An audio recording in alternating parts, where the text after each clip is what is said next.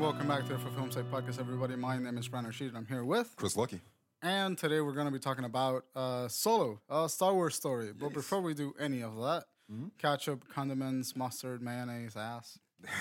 Ass. Ass is a condiment now. I feel like that would be just like a dish. You would need condiments for the ass. Uh, I mean, it can be a topping. A- Ass, ass is um, ass is technically groceries. This is true. this is true. yeah, It's an ingredient. It is whole it is an ingredient. ingredient. Yeah. You gotta, you gotta transform the ingredient. Mean, so, so uh, this this week, I've had whores at the door. Horse at the door. Whores at the door. I. Is that a metaphor? Nope, wish it was. It's just literal whores by the definition of what a whore is at my literal door. Whores at the door. So prostitutes have shown up at your sex workers house have yes door. Six of them? two twice. Oh, okay, good. I was gonna be like, what the fuck is happening if there's six? There, there's a meme that um I forget who it is. It might be like Monique, but it's a heavyset black lady in the meme. And in it, she says, "You see, when you do clownery stuff, the clown comes back to bite." and, that's, and that's what I think about now because I'm like, how are the how am I getting these sex workers like to my door? And then I think about the um the Backpage that I Yeah. spent a lot of time on, and all these different things. And me having to have you go onto my computer and delete, you know, stuff from um because I would be going through Gmail and then it Yeah. was just fucking up my my uh Your my account, computer. yeah. Yeah, I was doing all that. So I'm like, it's because of the clownery shit that I was doing back then and being associated so heavily in those personals ads and those uh, websites and everything that I'm getting these women coming to my door, but they're not even asking for me. You know, me and my uh, my friend, me and my friend Siege, we were in the back room watching the finals or something like Mm-hmm. Right. that, and then uh, a lady came to the door and uh, she was asking to if Will was there.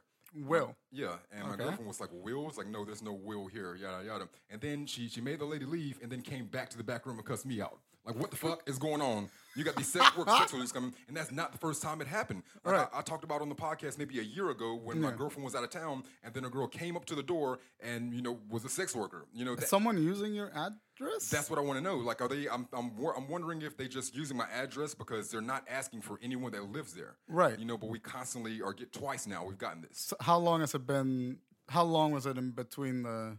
since th- those two incidences. So, okay, so so between the first one, it was the one that you've talked about previously. that was and like now there's year a second one. Yeah. So it's been a year. It's been about a year. Yeah. so it's not even consistent enough No.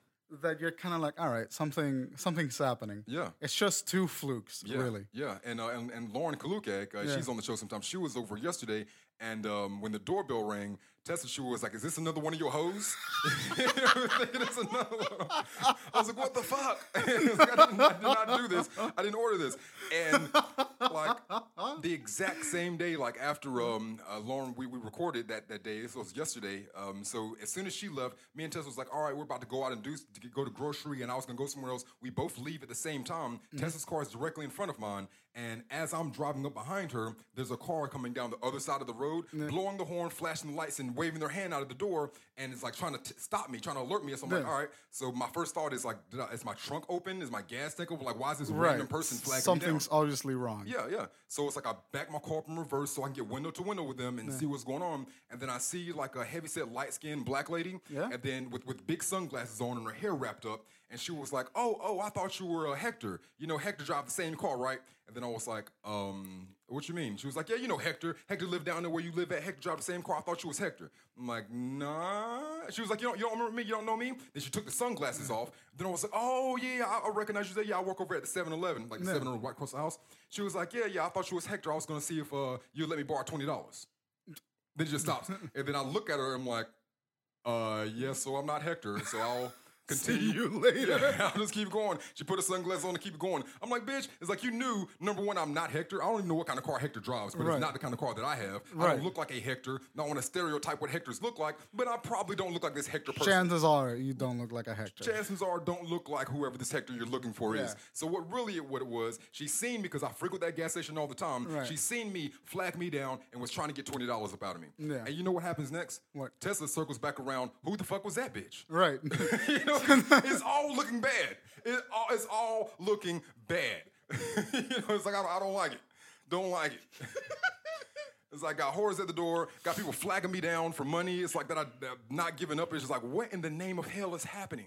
Chris, Did you do some shady shit that's coming back to bite you That's in the ass? that's what I'm saying. It's like when you do the clownery, the clown Yeah. comes back. But it's like the only clownery I can think of is, like I said, being on those sites for so long before they got canceled out. That's the only thing I that I can think of. yeah, unless someone's know- like trying to fuck you on purpose. See, uh, Lauren talked about that last night uh, Mm-hmm. when we were doing the uh, the episode. She was like, "Do you think that maybe Brian is sending these whores over to your, to your house?" I'm like, you know, if he is, he's really playing the long game because I told him about this last year.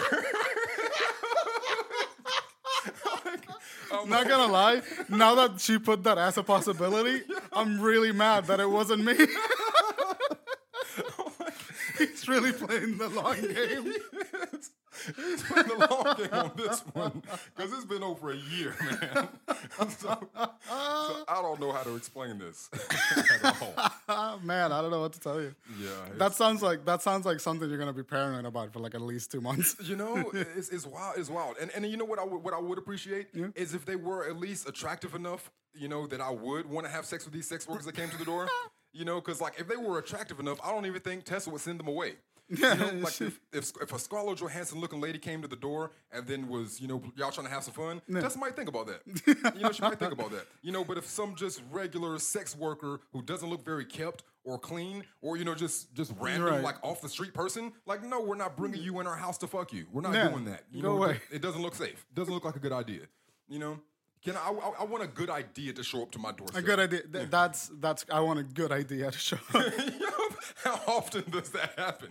Like, good ideas just so show up to your doorstep, like, hey, here I am. Like, They oh don't. shit, I was looking for a good idea. hey, you know what? You look like a good idea. Why don't you just come right the fuck on in? I I genuinely like I want to put myself in your shoes and sort of is- imagine what it's like to experience that, but I have no frame of reference No, at it's, all. It's not fun. like I uh, like I.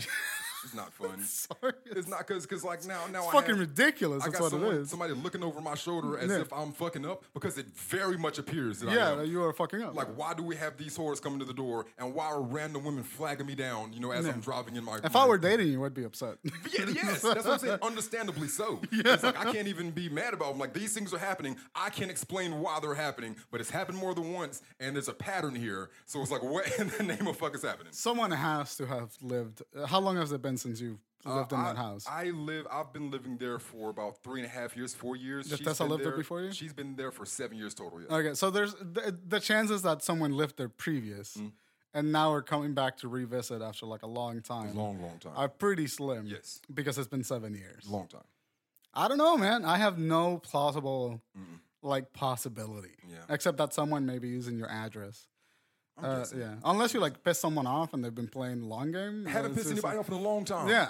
long time. Not purposely. I haven't. You know. So Yeah. I, I don't know. I don't know what to tell you, man. I, I don't know, but um, That's but that's that's been my my week. it's ridiculous. That is ridiculous. It's one of those things that you see like in like a like a movie somewhere. I'm saying because like it all happened within like two days. Like when the lady came by and then the lady stopped me in the road within two days. you know, it's it's pretty ridiculous. But yeah, that's that's that's been my week, man. Have you what what you get into? I haven't had whores show up on my door. Yeah. I haven't had sex workers or prost. I shouldn't say whores. I haven't sex workers show up. Okay, now that's another thing I want to talk about. Yeah. What is like? All right, so um, when I'm in third, fourth grade, and um, my parents are unmarried. Well, they they were they got married after I was born. And if you look up the word bastard, is you know um, a Mm-hmm. A child. child born out of marriage. Yeah. Yeah, out born out of wedlock, whatever. So it's like when the kid called me a bastard, I was upset. I wanted to fight. But Right. looking up the definition, I'm like, okay, he's trying to disrespect me, but the word that he used is actually correct. Right. Like I am the word that you said, so I can't be angry about that. And it's like when I look up the word whore, it's like I have been a whore before by definition. Yeah. So if you want to call me the whore, a whore, and I am that by definition, why do I have to use a different word? Well, the the thing is, is it, it's not the it's not a, an issue of definition. It's an issue of stigmatization.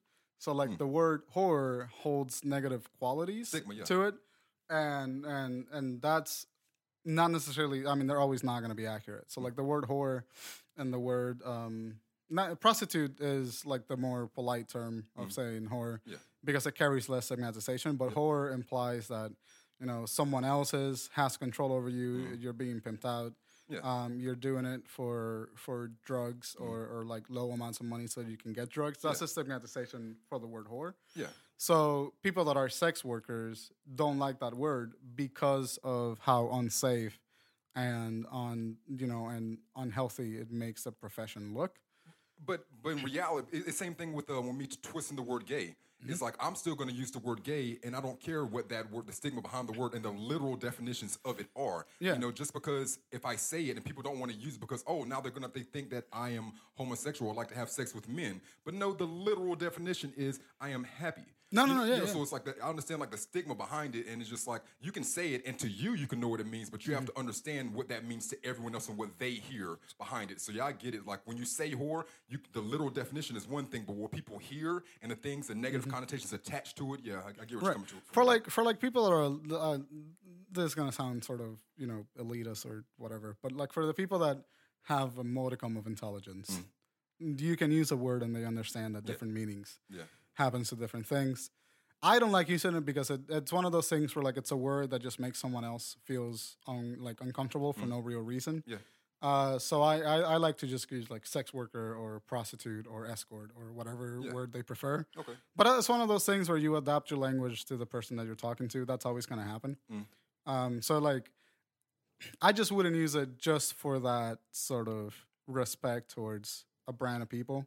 Mm. That because uh, I mean I've known sex workers. I've uh, like I I follow like porn stars or sex workers. Mm-hmm. So like using the word whore to separate them seems like seems like like unjust unjustly like stigmatizing a whole subsect. I don't, I don't believe every prostitute or every sex worker is necessarily necessarily a whore though.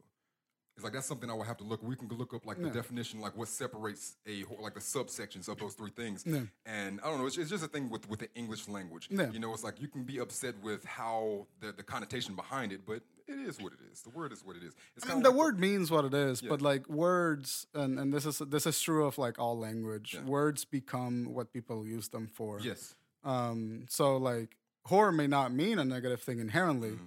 but because it's been used to negatively describe a sex worker, it now becomes a negative word. Mm-hmm.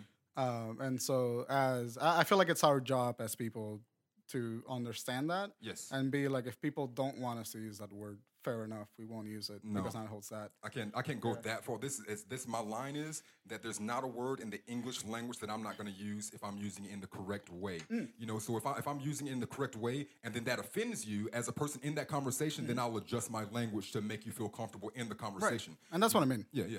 Yeah, I mean, yeah, you don't want to make people unnecessarily uncomfortable with the way that you speak, even if the way that you're speaking is literally correct. Right. You still want to make everyone around you as comfortable as Yeah. possible. Things have to be socially correct and also like sort of lit- literally correct. There's a balance. You know, there's a balance. You're not going to shift the entire English language to satisfy a couple of people, but uh, like terms like like like horror, um, the I, I can't think of any other synonyms for the- prostitute. Like the, or word retarded. You know, when Yeah. they were talking about uh, that, that was uh, big when I was in elementary and middle school. Mm-hmm. And it was like, just go ahead and erase that word from your vocabulary. You'll never have to use the word retarded. It's just Right. never use that. So then it was like, that's that's what kind of got me onto like words have meaning. So I'm looking up the word of the, I'm like, so now it's like, so I can't say you need to retard your expectations. Right, because it's just it's just delay. The word retarded means there's a delay. Mentally mentally retarded just means there's a delay in mental development. Exactly. You know, so it's like there are times and places to use words. They have literal meanings, but because they're connected to one thing, and usually getting back to a conversation we had uh, last week with there being so much gray in between, people Mm-hmm. Yeah. can only see what they know. So Right. if they've only heard this word associated with this thing, it doesn't matter what the actual definition is. That's what they, the word is being used for. Yeah, and that's what it means. So, so it, it's really important for people to sort of understand their environment when it comes to talking to English. Um, but also, it's really important for people that want people to adapt to their environment that you got to adapt to other people's environments. And some people are not going to give a shit. Like I, I try to give a shit, but I'm one of those people that like, like I'm not super politically correct. I think every word has its place in the language. If you're using them for comedy, go for it. Yeah. If you're using it to highlight something, go for it. If you want to make people uncomfortable, uh, you know, for for a, for a purpose. For like yeah, you know, yeah. like if you're writing a story and you have to use the word faggot or retarded or Mm. something, those words are there for a purpose, and you can use them to that purpose. And that sort of you get sort of an artistic license Mm-hmm. to do that. Um, but if you're just being an asshole, don't be an asshole. Yeah. you know, that's kind of what it boils down to. Yeah, completely. Um, so sex workers. Sorry that sex workers are showing up at your house. yeah. That sounds stressful to handle. I don't think I would be able to handle that well. um, yeah, like I'm, I'm still handling it, but yeah, it's, it's, it's there. That's something that is existing right now. Something now. that's happening. Good good luck, man. Yeah, yeah. I'm just just living in that. what about you? So it's like so so so no so no sex workers at your door. No sex workers at my door. Um, haven't had to deal with that, thankfully. A lot of cats. Sex workers at the door doesn't have the same ring as whores at the door. That's why. That's why I. I, I that's why I let it happen You know the I'm first saying? couple of You know what I'm times. saying? It's like you understand. I know the implications behind the word whore. You know, it's like, But it, the drama that it brings, Yeah, you know, yeah, at your doors versus one of them's like a good autobiography title. The other one's just like a like a like a blog post that no one reads. Mm, yeah. You know, I, I get it. I get it. adult escorts at the door. Yeah, no, doesn't have the same drama. Sometimes you want the drama. You want a little bit of it. Yeah. But all right, I'm sorry. Yeah, no, you're fine. But no, no sex workers at my at my door. Yeah. Uh, bunch of cats. Uh, Yeah, my my cat has made friends, Oh, nice. and sometimes they But hang the one out. that, that was, fighting with that one time. Uh, he, no, it's uh, he made friends with the other cat that lives in that house. Okay, but right. not that Not that cat. one. that cat's like go fuck yourself.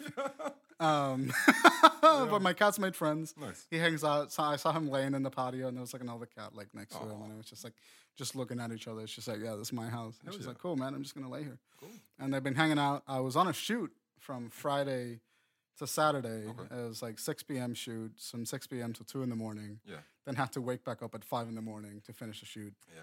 Uh, and it went fine. It was a thesis. It was Giselle's thesis film. I was about to ask you that. Yeah. I've seen some of the uh, the shots from it, and it looks very good. Yeah, some of those shots look fantastic. Mm-hmm. Uh, it's a combination of everyone that worked on it. Like none of the shots are because I was the mostly the camera guy, Yeah. But it was just like it was a good collaboration. Yeah. Like a lot of people took the camera and they were just like, "Hey, I think this shot would work better. Let's get this shot." And, Yeah. and that's kind of the spirit that I really like working in. Me too. Yeah. Um, so, but some of the shots came out really nice, and we're kind of into it. And now uh, I'm hoping that it all cuts together. I will. well, man, yeah. I mean, I've seen you work. You're an amazing worker. Giselle, I've always Mm. been waving the flag for her since day one. She's an amazing worker. So, I mean, whatever y'all bring together for that final thesis film, like, I'm excited for it. Yeah, I, yeah. So, so do I. I hope it comes out good. Yeah. Uh, so I've been working with that. So I've been tired. Yeah, I can uh, just because yesterday I got home at 1 p.m. and the only thing I remember is getting home. One- and then I woke up. You you came home at 1 p.m. from like the, the night. Yeah. Sheesh. so I, I got there. Uh, I left my house at 1 p.m. on Friday. yeah. Went to school. Yep. Got everything that we needed. Got to the house at 4. Yep. Set up. Waited till 6 for the actors to get there because that was a call sheet time. Okay. Started the shoot. Finished at 1.45 in the morning. Discussed the next day's shoot. Yeah.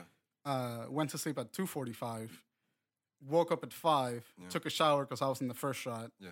Did that shot and then did the rest of the day we finished at 11 cleaned up the house went to eat and i got home at 1 p.m the next day. so really it was like it was like a solid like 36 hours Yeah. of like being actively awake Yeah. um, so i was tired as dick so i got home and then i woke up at 6 That's pretty awesome. That is pretty awesome. Like it's, it's tiring and, and like a little stressful, but it's like I love that feeling of knowing that I've done something, that something has been accomplished. Yeah. So it's like the next thing that I do, you can't say shit to me about like, what are you over there? You're sleeping for 10 hours right now? Yes, I am. Like look what I did for 36 hours previous to this. You got nothing to say about what I'm doing right now. So like that's when I love when you accomplish so much that you can just have fun and do whatever you want to do and not feel guilty about it whatsoever. Right. Yeah, and that's that really the license because after we were done on Sunday, I just shoved two quarter pounders in my mouth Yep. and fries, and then I got home and I ate some more. And I was Yes. just like, no, I deserve this. Yes. Fuck yeah. One hundred percent. Like you have to reward yourself.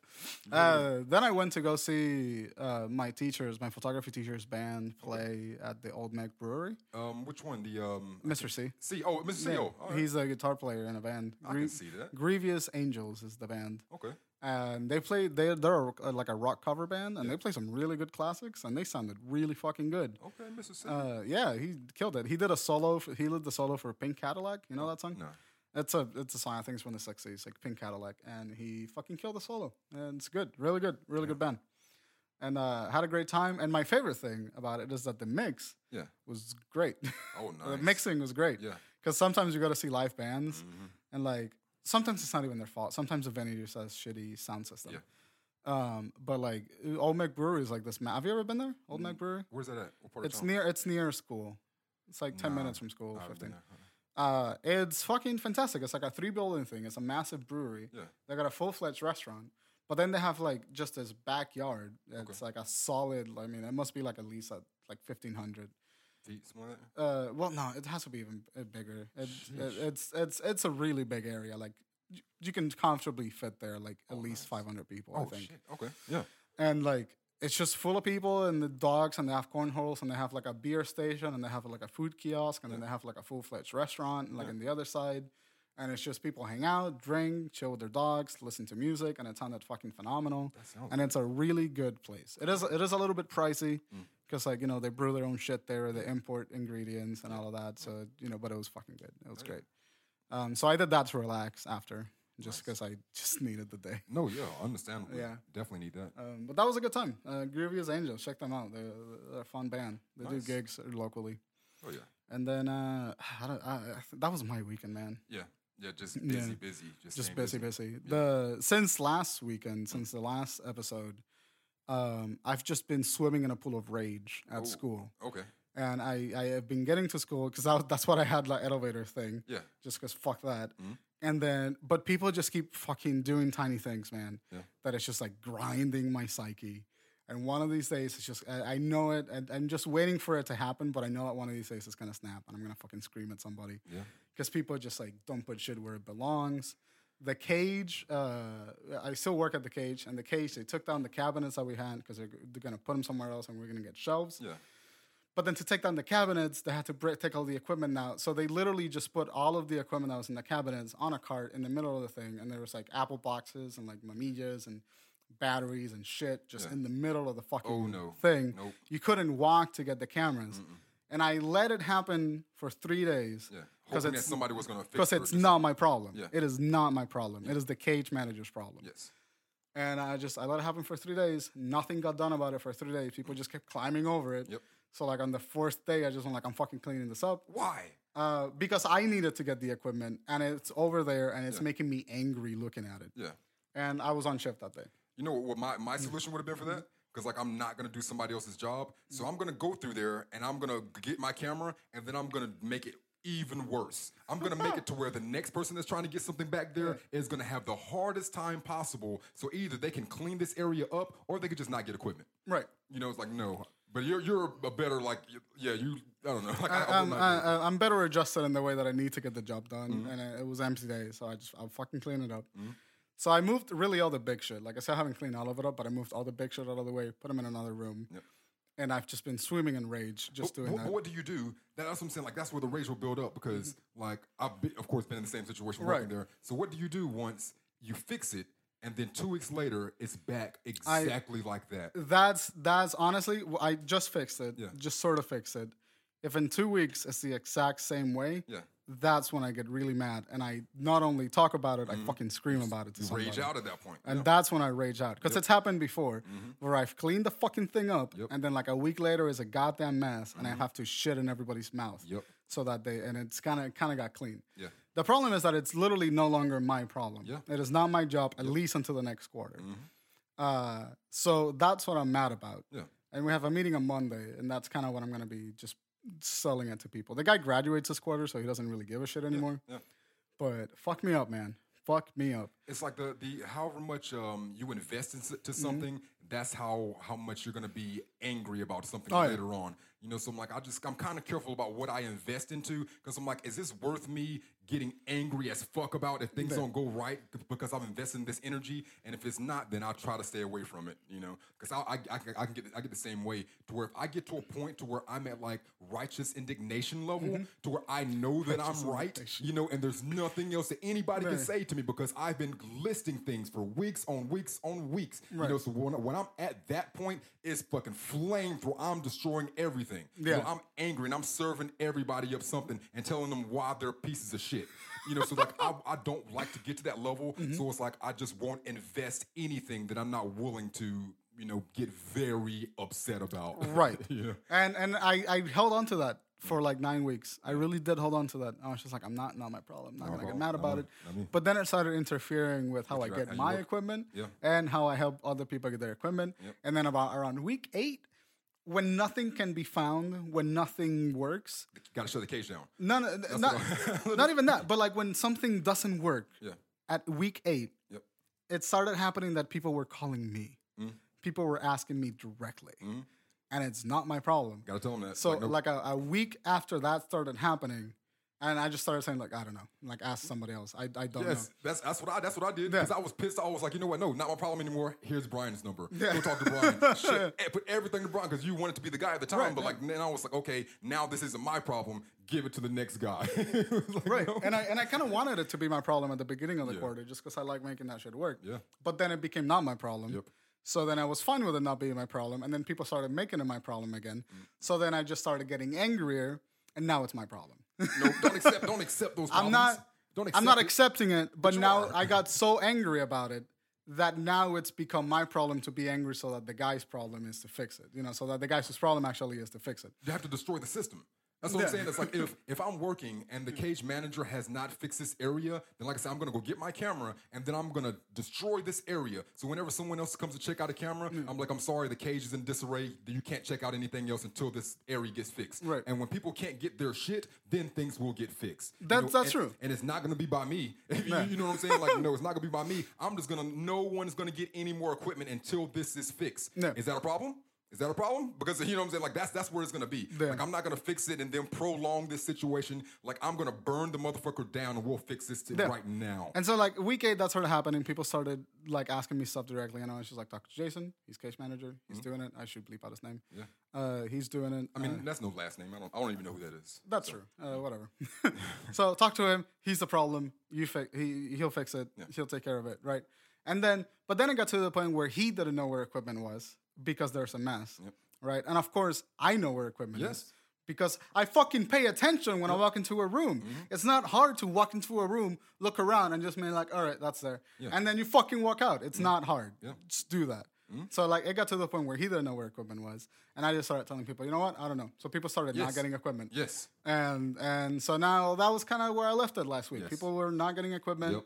He, they're fucking up reading tallies. Yep. Uh, so it's not my problem. I'm getting angrier about it all of the time. Mm-hmm. Yeah. But it's like a dismissive kind of angry where it happens, and I just go like, I'm as angry about it as you are. Complain to that guy. Yes, like I've, I've, I've seen that at every not every job, but for the past ten years when I work at a job, I was like, I am so much more qualified than the job that I'm actually doing right now, and I see all the issues of things, but I'm not gonna fix any of those things because you know what? That's not my problem. Right. now, you can pay me, you know, to, to do the things that I'm I'm much more highly qualified than what I'm doing. If you're willing to pay me the money, then yeah, that'll be my problem. Yeah. But I'm not about to take on problems that aren't mine for free. Yeah, I right. refuse. Even though I recognize it, even though I'm just as angry on the inside as Mm-hmm. everybody else is about it, even though I have solutions for these things, you're not paying me to take that on mentally, and I Right. refuse. Uh, so now, well, uh, another thing I started doing is like when people catch me in the hallways, even when I'm off the clock, Yeah. Mm-hmm. there's always a teacher or someone that asks me for some shit. Yep. So what I started to do is I help them,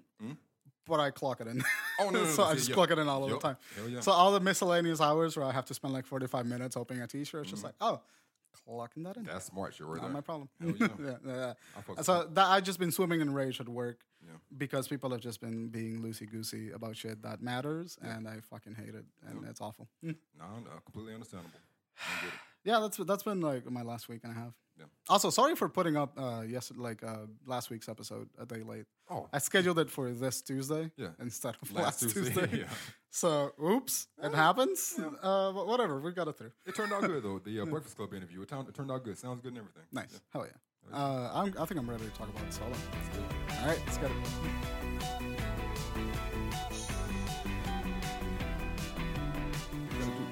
You're being paid for. Right. You know, and that is it. That's Yeah. that's that's where my that's where I am. Do I'm, I'll do what I'm being paid for, and that is all. Yeah. That is it. On the, on the on the plus side, it is when when I do have that moment of catharsis when I'm like so angry that I just need to do something about it. Yeah. Doing it alleviates all of the rage. so you know, Well, well, for me, like doing it, it alleviates the rage and then puts it on a person. Right. You know, because if I'm, if I'm cleaning up that shit, then it's making me not as angry because it's clean. But then I think about the person that was supposed to be cleaning that. Right. And every time I see them, I think about the sweat that I had to, you know, leave my body Yeah. because of doing that and associated with that person. right. I'm like, oh, you piece of shit. I feel. You fucking cunt. man. Hope your fucking cat scratches you in the face, you piece of shit. You know, like just start whispering to yourself. that is that's a weird bad thing because like if I have any like negative in Mm-hmm. me in my life still it's that it's like I don't wish bad things on people but when people are like cunts to me like I'm still very nice to them you know and Mm-hmm. Yeah. everything like that but when I see something bad happen in their life I kind of like like all right, yeah, that's that's how that's how things work. Yeah, that makes sense. Of course. Yeah, you know, that's exactly, that makes sense. Not, I'm not like good. You know, Yeah. you got ran over by a car. You know, so that makes up for the time that you stole my pen. You know, it's not like that. It's But she didn't say hi to me the other day. I'm glad she fucking broke her leg. that's why she broke her That leg. That makes sense. yeah, but that's if there's anything negative left in me. There's just like it's kind of when I see a negative person that I decided is negative, and then something negative happens to them, a check mark goes in my head. It's like, oh, yep, that's what's supposed to happen. Yeah. So That- if, I, if I behave like that, then I'll get ran over by a tree. And then everyone around you will just be like, yeah, that makes sense. yeah, you get ran over by trees. Ran now. over by a tree. Yeah. Trees on wheels, man. It's a it's a it's a silent killer. It's been killing people all over the United States. Years. No one fucking knows about it. You No. know, trees are being really sneaky. They have really good legal systems. You know, the, the lawyer that represents that OJ represents all the trees. all the trees. Yeah. And that's that's something probably they didn't even know about. We're bringing that to light. yeah, we're bringing that to light. It's a conspiracy. It is. Hashtag uh, uh, shine on uh, shine the light on the trees. Sh- Hashtag shine the light on the trees. Hashtag trees on wheels. Like, it's, it's happening, man. it's fucking happening. you better get your life together before you get ran over by, By a a tree. goddamn tree. So now we have to be careful because we're shining the conspiracy on it. So tomorrow, if you wake up, They're gonna come for uh, us. yeah, like you, you, you we're gonna come for us. We're you- gonna be driving. The tree's gonna gonna run over us. So just just so you know, if anything happens to me or Brian, then we got killed by trees. Yeah, So, got run over by a tree. Yep.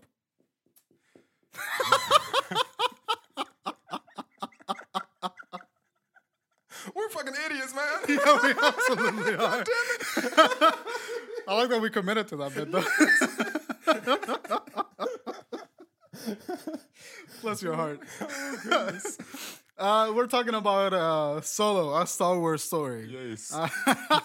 Chris, do your thing. Uh, Solo, a Star Wars story, is a PG 13, came out this year, 2018, listed as a fantasy science fiction film that runs two hours and 15 minutes. Uh, the rundown is young Han Solo finds adventure when he joins a gang of galactic smugglers, smugglers including a 196 year old Wookiee named Chewbacca. Uh, indebted to the gangster Dryden Voss, the crew devises a daring plan to travel to a mining planet to steal a batch of valuable coaxium. In need of a fast ship, Solo meets the Lando Calrissian, the suave owner of the perfect vessel for the dangerous mission, the Millennium Falcon. Uh, it's written by Jonathan Kasdan and Lawrence Kasdan. Uh, they were the writers for Californication. And oh, really? They're also the writers for the original, uh, the sequel, A New Hope. No, New Hope is the fourth episode, the fifth and sixth episode. Episode five and six. Okay, nice. Lawrence wrote them. Uh, all right. Hey, So really, the writers were Californication. Californication. I fucking like Californication a lot. a lot. and uh, the director Ron Howard, uh, you'll know him from recently uh, Beautiful Mind or Apollo 13. okay, cool. Is starring a guy who's the the guy that plays Han Solo. I don't know how to pronounce his last name. Is Alden Ehrenreich. I don't know this guy's last name. Heinrich. Ein- uh, probably Einrecht. Heinrich, Heinrich, German or something like that. Yeah, German. Yeah, plays Han Solo. Uh, Woody Harrelson plays Beckett. Thandie Newton plays Val, and Donald Glover plays Lando Calrissian. Caribbean. Yep. Uh, listen, man, uh, is that all the cast members? There's plenty more cast members, but those are the, the stars. The stars. Uh, I was kind of like ambivalent about this movie. I didn't really care. going in, yeah, like I, Yeah. like I was saying that uh, I'm not gonna go see this movie in theaters. Don't Right. care. You was like, well, I got MoviePass, so I'll just go just because I got it. Yeah, You and know, that's so- exactly how I went. Yeah, so it's like there was no excitement leading into this movie Right. whatsoever. Maybe the only thing that I was excited for was uh, Lando Calrissian because it was Donald Glover. Yeah. Uh, but turns out not my favorite part of the movie. Oh, Donald Glover? No, no, no, no, no, not me at Like he was the he was the only one that I was excited to see in the movie, Mm. but he wasn't my favorite part of the movie. So like he got me in the seat. okay. Um, but I, for all about this this movie, it's a Star Wars movie, Mm-hmm. and it's you know it's it had like Star Wars fanboys are always gonna be like, "Fuck yeah, I'll watch the next Star Wars movies." Yeah. Um, but what I'm really liking about the Star Wars universe now is that I'm getting to see Star Wars movies that don't have lightsabers in them. Yes, there was like force pushes and all kind of like Yeah. There was like nothing. I- Was there? No, there was one lightsaber shot in the entire film. It wasn't even a lightsaber. It's just it's like a little like a little knife. That, No, no, no, no, oh. no, no, no, not that. I'm saying like um when um what's what's our our main female character? Um, Uh, her name was uh, Kira. Yeah, Kira. Kira. When uh, when Kira is talking to um the Darth Maul looking guy through Oh, the yeah, yeah, there the was one shot, That's the only that's it. lightsaber you see, and it's not even in action. That's the only Yeah. lightsaber for the movie. And I'm I'm really liking that. I'm really liking that I can get an offshoot of the Star Wars universe Mm. And have it be good and entertaining and not have to worry about the large schema like where the main franchise is going. Yes. Because I kind of hate the whole conversation around Star Wars. Mm. Uh, Star Wars: The Last Jedi. As much as I love the movie, the conversation exhausted me from any Star Wars thing. Yep. Um, so already it's writing up the the Last Jedi sort of trope codes for being a Star Wars movie, Mm-hmm. but it didn't concern itself with anything that's happening in the main franchise. It's of course it's a prequel, which helps it because it, it's not directly following that story. Um, but also, it's a prequel for one of the most loved characters of that franchise, Yeah, Harrison Ford's character. which I think is really clever to do. If you're doing a prequel, do it about the guy that everybody, Everybody loves loves. Yeah. and it gets people in the seat. I was worried about the actor um, because you know, Harrison Ford. yeah, yeah, yeah. I can't. You can't have nostalgia goggles for Harrison Ford because he's so iconic as Han Solo. Yeah. Um, but I think uh, this guy did a fantastic job. Man, I'm a little upset because I was I, like, it, it sounds weird to say I wanted you to come in and hate this movie, Yeah. you know, but it's just like I love the movie, Yeah. And I was like, why do so many people? Well, I, I kind of understand why, but I want a little, a little more in depth to. Mm. Why? Because the only only thing that I could understand after watching it, why so many people had problems with it. One is um, because it's fan service and it's Right. very very safe. That's that's true. There's nothing bold. There's nothing new, and it's a story that didn't have to be told. Right. You know, and it's very inconsequential. You know, in the fact that it is a sequel, and like I said, there's no consequences. It's something that's already happened. Right, it's a prequel. Yeah. Yeah, it's pretty cool. So it's like, and the other thing, I was like, if, if people are going to the movies and the last movies they saw that they really, really enjoyed was Avengers and Deadpool, and then they go see Solo, then I was like, okay, I get why you don't like that. But my beef with those two movies before, not so much with Deadpool because it's a flat out comedy, and that's Right. just what it is. But it's just the movies that we've seen recently, these type of movies, has been not even comic relief, it's just been no tension at all. Right. It's just the for the attention deficit is just giving you laugh after laugh or explosion after explosion. There's always something to keep you glued to the screen. Right. And with this movie in Solo is not that. There This- were plenty of quiet moments, which Yes. I really appreciated. Yes, like Solo, you had to actually sit and you know put put yourself into the movie and sit there with it and take something from it. It's not just force feeding you stuff down your throat, Mm-hmm. Right. you know, the entire time. So it's like I can get that if people wanted the enter- entertainment just thrown in their face and shoved down their throat, the way that you get in Deadpool or the Avengers, Mm-hmm. then you may not like this type of movie. But for me, like I'm saying, and I'm not. About to wave no flag saying this is like no 10 out of 10 or 9 out of 10, like a perfect type movie. It's nothing like that. But when I sat down in my seat to when I got up, I didn't check my phone and be like, fuck, is this movie still on? Right. You know, or, you know, was bored. Like, it's an enjoyable movie to watch. Yeah, and I, I I have beef with the narrative beats of the movie. Like I, I have beef with the movie. Yeah. But I, I, I didn't hate it as much as I thought I would. Uh, me neither. I walked in there thinking I was really gonna just not like it. Yep. Just like it was Same. gonna be a disappointing experience. Yep. But it ended up being a pleasant, lukewarm experience. Yes. For oh, me. Yeah. Yeah, I didn't love it. I Mm-hmm. didn't hate it. I didn't. I didn't really even like it a lot. I just liked it. Like I had a good time watching it. Yeah. I was entertained by it. Mhm. Uh, that being said, I think I think the movie does a couple of things that are really, really good. Okay. And uh, and and I'm gonna go kind of go through those Mhm, I got first. All right. Uh, first of all, the movie starts with I, I'm, I I don't follow Han Solo. I don't know Han Solo's story. Okay. Uh, but the movie starts by introducing you to Han Solo immediately. Yes. It starts with a really nice uh, close up of the car being lit, boosted, and then it just Han Solo's driving. Mm-hmm. And then, oh, and then a huge close up of his dice, you know, hanging Right. from the mirror that is showed through the entire film. Yeah. and it's been uh, like an icon of the franchise. They're in the in the fucking Millennium Falcon Mm-hmm. the entire time, Yep and and so like a really clever way of introducing the character. This isn't a Star Wars movie. This is a Han Solo movie Yeah. that just takes place. Yeah. So he's the focal point through and through in the movie, which I really really enjoyed. Uh, I I really like that the movie introduces him in a way that you feel like, all right, so they didn't change Han Solo as a character. No. This is just showing us how he became Who the smuggler. Yeah. Yeah, but his personality is still pretty much the same. Everything is pretty consistent. There's no real big character changes. It's not like a dramatic thing that transformed them. Uh, I like that uh, because the fun of Han Solo is Han, about watch Han Solo be Han Solo. And and I think the performances that this guy gave were pretty good at convincing it being Han Solo. I, I like what uh what, what was said to him. It's like there's a lot of people here that don't see who you really are, but I know who you are. He was like, "Who? You're you're the good guy." Right, yeah. You know, and it's like so now, like after all these prequels, when you get up to date, you know, when he's dead now, but you know that he is a legitimate good guy. But at this point in Solo, there's the only redeeming characters that uh, character effects that he has is the fact that he is very much in love with this lady, and he's not just doing things for his own sake for the most part. Any negative thing he's doing is supposed supposedly for the love of his life. Right. You know, he's not just stealing for the sake of stealing. You know, but um, as opposed to someone like a Lando Calrissian. You mm-hmm. know why he wouldn't be classified as the good guy. You know because although he's doing things, you know for whatever reason he's doing, he still would turn his back and look after his own ass before anybody else. Right. You know, and that's something that Han Solo, regardless of all of his antics and fun and smuggling and all those other things, he's still going to stand up for the people that he cares about. Lando, at this point in his story arc, will not. Would not. No. Yeah, and and and I and I like that a lot. Mm-hmm. I like that a lot because it really puts the focus on Han Solo all the time. Yeah. Because if it's the only guy that you really care about what he's gonna do, then you're not focusing. No one's stealing the show from Han Solo. No.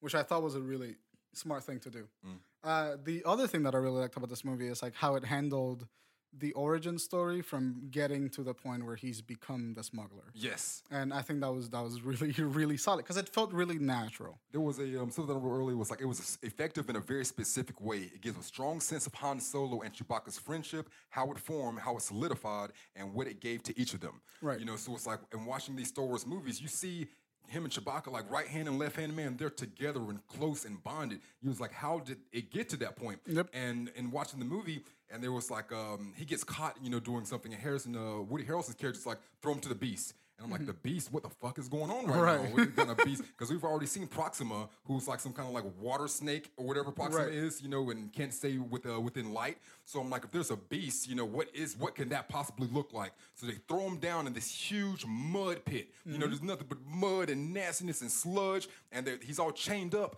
And then there's a, a a huge monster from what you can hear just pulling him t- closer and closer. And you see him, and he's kind of unrecognizable at first, Yeah. you know, because he's so dirty and mud all over him. You can't really tell that that's Chewbacca at first or what then- this beast is. And then when you hear the classic like You're like, oh shit, it's fucking Chewbacca. You know, and Chewbacca is going in on him because uh, before he's thrown in, in the uh, down there with the beast, he's like, well, we haven't fed him in three days. Yep. You know, so by the time you recognize that it is Chewbacca, you think about the Chewbacca you know, and it was like, I don't see Chewbacca just eating humans. Right. You know, it's like that doesn't seem like something that he does, but like, no, this is so far back to where they was able to capture him, put him down there, and I haven't eaten in three days, then yeah, he will eat a human. That's not something that he w- would really want to do, but he hasn't eaten in three days. So him, him and Han Solo are fighting to the death because he's about to eat fucking Han Solo's asshole out. Yep. you know, until something that wasn't really explained, um, even in this origin story, Mm. how it is that you're able to speak the uh, Chewbacca's language. So, yeah, how he speaks Wookiee. yeah, like how was he able to speak Wookiee so well? I I, th- I think that uh, for the purposes of the movie, I don't think it mattered. Hmm. But I think uh, just because he lived in that sort of shitty, rundown slave Ah, planet, yeah, okay, gotcha. there's yeah. a lot. There's a lot of cultures in that Yep. slave planet. yep. So maybe that's where he picked it up. That does make sense. Yeah, uh, Corellia or wherever that. Uh, Corellia, yeah. yeah. So it's like, and uh, what's what's the guy uh, Voss? He talks about yeah that smelly, nasty, yada yada area. Mm-hmm. So it's like I got to give you credit for raising yourself out of the mud the way that you did. So yeah, if you're living in that kind of poverty uh, stricken area, then yeah, you're probably going to come out with a lot of knowledge that people won't have. you know Yeah, I'm right. So, that's but I like that scene. Like that fight scene Love seemed that. pretty tense. Yeah. You knew that they're gonna become friends because Yes. it's Chewie. Yep. But for a little bit in that fight scene, it was like, oh, she was gonna fuck him up. He's gonna rip that motherfucker's arms off. Mm-hmm. Yeah. And, and I think that's an effective way of selling the story. Yeah, because even in that scene, there's like a little arc where they beat their enemies and then they become friends. Mm-hmm. Yeah. And it's it's really it's a really cute moment when they realize that they can be friends. Yep. And and I really like the really like the first 25, I want to say the first 30 minutes of the movie Yeah. were all, you know, set up to get to the point where we recognize them as Han and Chewie. Yeah. And I and I think that's that's really smart because someone like me that doesn't know Han Solo's story to any depth or Chewbacca's story to any depth Mm-hmm. Yeah.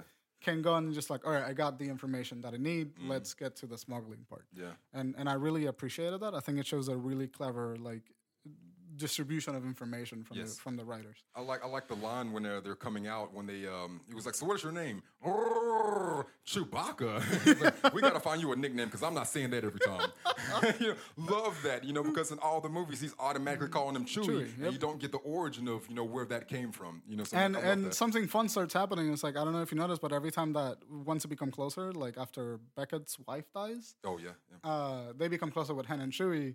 And then Han Solo is not the first one that calls him Chewie. It's uh, it's Beckett, and Beckett's just like fucking Chewie over there. Mm-hmm. Yeah. and he's like, okay, so that's how that happened. Yeah. and it's and it's it erred it errs on the line of fan service to the point where it would be really annoying. Yeah.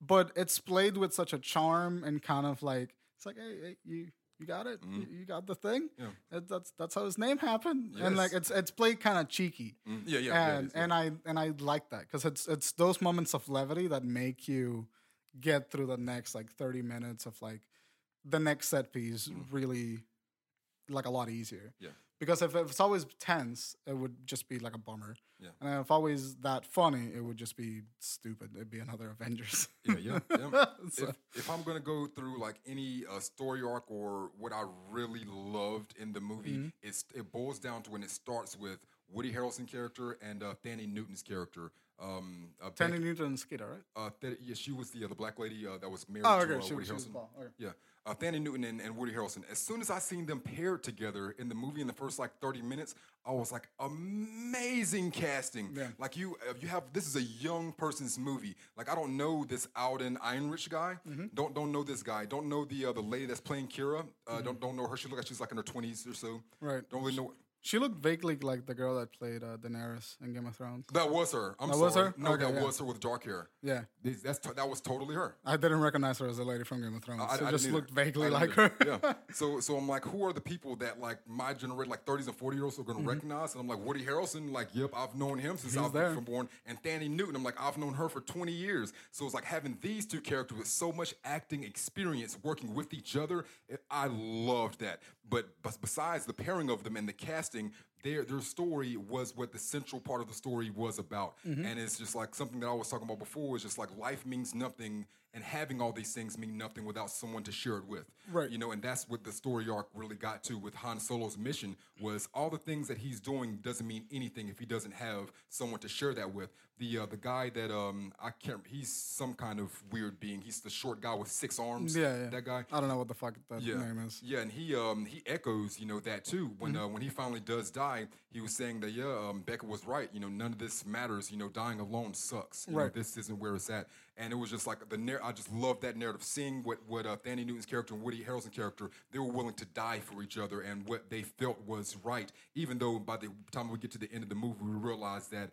It's all in vain, and they're not on the right side of the war. Right. You know, but it's just their relationship and what they're trying to live and die for was cemented. And seeing characters that don't have that in their lives, you know. And I, and I think that uh, every I think every supporting there's a really cool concept in writing where every supporting character has to echo your main character's Mm-hmm. arc uh, in in a way, and I think that Beckett would have been what Han Solo would have been if he didn't find Chewie. You know, if Yeah, he, yeah, yeah. like if if the love that and friendship that he developed with Chewie wouldn't have happened, he would have been another Beckett. Beckett person, yeah. Uh, um, and so sort of cynical and downhearted on his luck or whatever, and sort of sharing things, but always playing the, I was playing the coin that benefited him. Yeah, yeah. he had the uh, the line um, something about always assume uh, everyone will betray you and Yep. you'll never be disappointed. So it's like that's the kind of life he's living. I believe he the retort was like that's a lonely life to live or a scary life to live. That's a something like lonely life. That's a that's a lonely way to live. That's and Beckett way. goes, "It's the only way to live." It's yeah. the only way,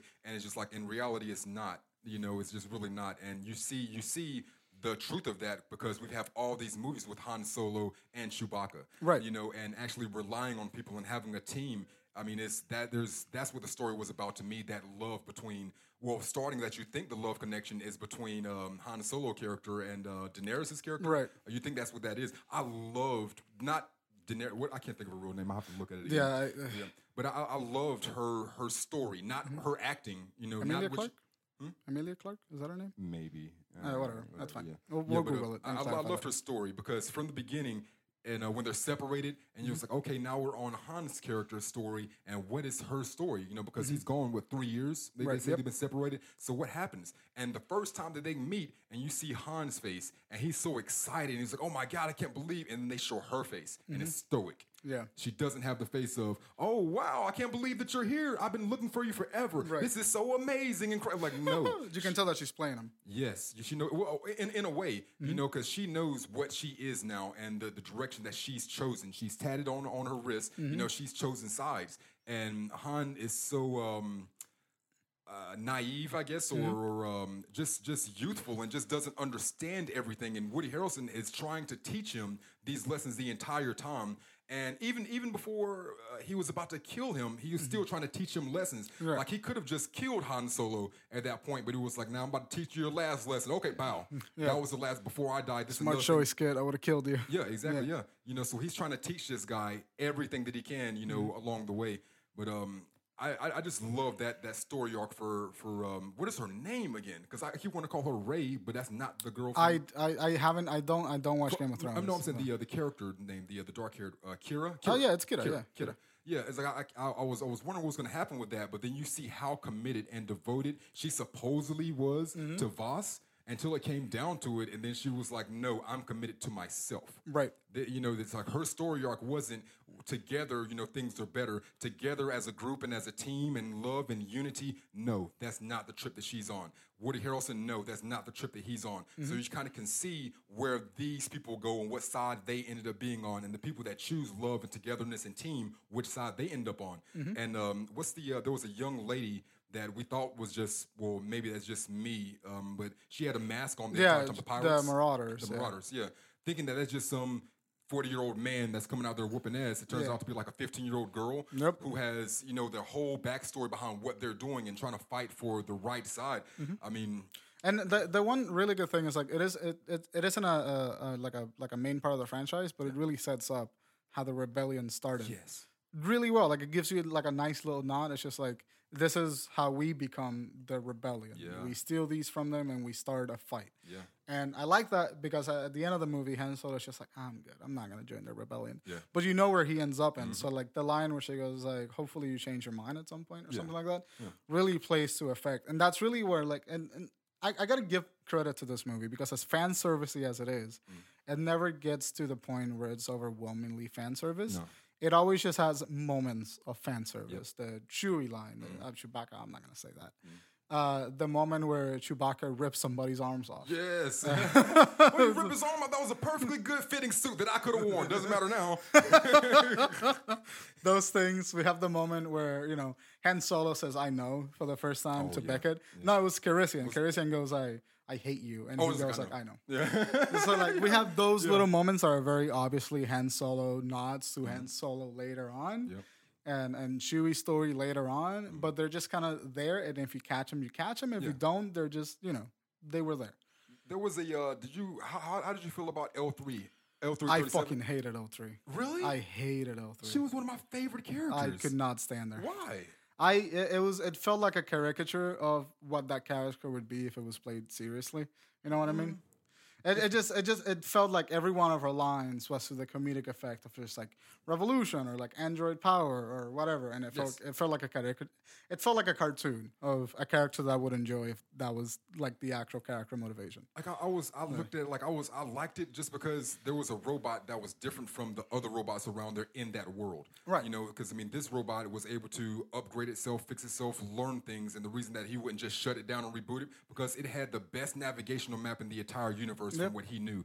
You know, so it- it's been learning for a very long period of time, and what it has learned is that that freedom can be a choice. Like you don't have to. Well, freedom can be given. You know. Yeah. And she's she's revolutionary. Like she's pulling these um these circuits or- Restraining bolts. Yeah, the restraining bolts. You know, off of all of these these robots, and the robot's like, "Oh, I'm free. Uh, what do I do now?" She's like, "I don't know. Go free your brother, brothers and sisters. I don't know. Get away from me." You know, it was like everyone can have their freedom, and it's just I really enjoyed that from a robot standpoint. Yeah. You know, as, instead of like the human rebellion, because it's happening on both sides. You know, the the humans are trying to be free and liberated and not be under the control, you know, of, of a dictator. And all these robots are living the exact same life. They're not free. They're in control by a dictator. They don't have you know choice. And this Mm. this robot is going out there displaying the exact same things that we're trying to fix with this movie. Right. You know, so like I, I like that she was liberal. Like it's way over the top. It's so over the top, Yeah. but it's like we don't have a whole universe of robots out there doing Mm-hmm. this. So it's like I liked it to be able to see it from one robot because as far as I know in the universe, haven't seen that before. Yeah, I I liked what the character did. Yeah. I liked what it did for the story. I just absolutely hated hearing her talk. Hearing her talk, yeah. I hated every interaction that they had with her.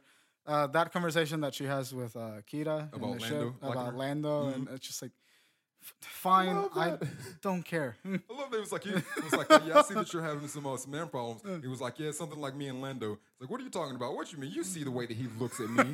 you know, I think about sometime uh, about us dating, but um, we're not compatible, so Right. no. And it's just like I like what's behind that. You know, from a woman's standpoint, is she's really saying that. Do you think Lando likes me? Right. Do you think that he likes me? So I'm thinking that maybe there might be a chance, but it's like I don't really know or anything. And so it's I like what's the underlining meaning behind it. This Mm-hmm. robot is in love with this human, and instead of just saying that, just be like, well, he's in love with me, and I'm shutting that down. Yeah. It's like- so it's like I, I really like the underlying message that was you know behind Yeah. that, giving human characteristics to that robot for that. I I think that my real problem with her is on like anything that she did in the story. It's just really that I, I, I it, she was annoying to me. No, they're very annoying. Yes. yeah, she was so super annoying to me Yeah. that it, it kind of counterbalanced anything good that she did for How the do you story. feel about like CP3O? Uh, C3PO. Uh, C3PO. Yeah, like I think one. C3PO doesn't have enough screen time to ever get Uh, annoying. Got you. Okay. Yeah, I, th- I feel like if she had been a C3PO like character, Mm. where like she shows up for like thirty seconds at a time, says a quip, I got does you. that thing, it would have been okay. Because they gave they gave us all of they gave all of us to her uh, all of her to us within like ten minutes. Yeah. So we got a lot of L three in ten minutes, and then she's gone. You know. So Yeah, can, and then we don't see her again until the revolution. Like I would have liked the scene of the the moment where she's like holding the dude's face, and Lando's just like let go of the mean man's face. Mm. Like if we got that, we got the walk to the ship, and then we don't see her again until the rebe- the revolution. Yeah. would have been okay. There's there's a um I don't know if that's called an Easter egg or just something that's there that I don't know if people picked up on. Mm-hmm. Um, as a huge Ron Howard fan, dating back to the Andy Griffith show, any movie that he's directed, he's always put his very very ugly brother in, Clint Howard. Um, not seen him. Going back to um. Uh, Clint Clint Howard, uh, he's been he's been in everything he's ever done before. But in, in this movie, he's working where the robots are fighting, when they're having the robot fights, and he comes out and he says something, and he's the one that gets his face. Oh, smashed. really? That's that's, him? that's Ron Howard's brother, Clint Howard. So if, if you've seen Apollo 13, any movie that Ron Howard has been associated with, television show, anything, he puts his brother there and he always gets like a four second cameo That's in really funny. everything he does. I did not know that. yeah. Uh, I, I, I, yeah, I didn't like L three, but I like what a character did. I just think we got too much of her. Okay.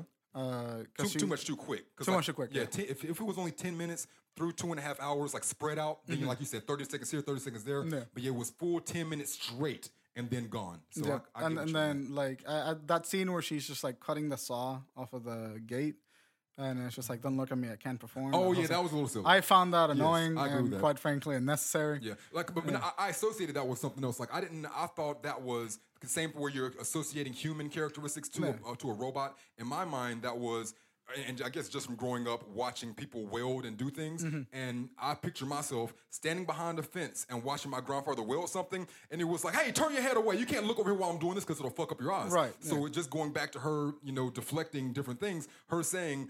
Turn away because I can't. I can't perform if you're watching. The real thing she's saying is, you know, you'll damage your eyes by looking at what I'm Right. doing. You know, And I, it, it's such a tiny thing. I don't even really care. I just hated that scene. They didn't do anything for me. just cut to the Millennium Falcon. That's what we want to see. Just get get to that. Uh, the the poker game when we first okay, so we're at the point where Han Solo goes back to the. He's been a smuggler. He's been in the army. He's with Chewie. He sneaks with Beckett and his wife and the six armed dude, and they make it to the Crimson Dawn headquarters to talk with uh, Vision. Okay. I forget his name. I think don't it's know what it was. Jeremy. It's Jeremy something. Okay. Um, I want to say Bentham, but I think that's a philosopher and not not his name. Whatever. Google imme- Google uh, Daenerys, by the way, while you do it. So we're, we're at that point where he meets uh, Dre Vase Dross. Oh, uh, Voss. Voss. Voss yeah. Um, and so like he made he did a really good job of being that menacing bad guy. Dryden Voss. Dryden Voss. Okay. Um, so I, I really liked his character. Mm-hmm. Um, I think he did a really good job at being menacing.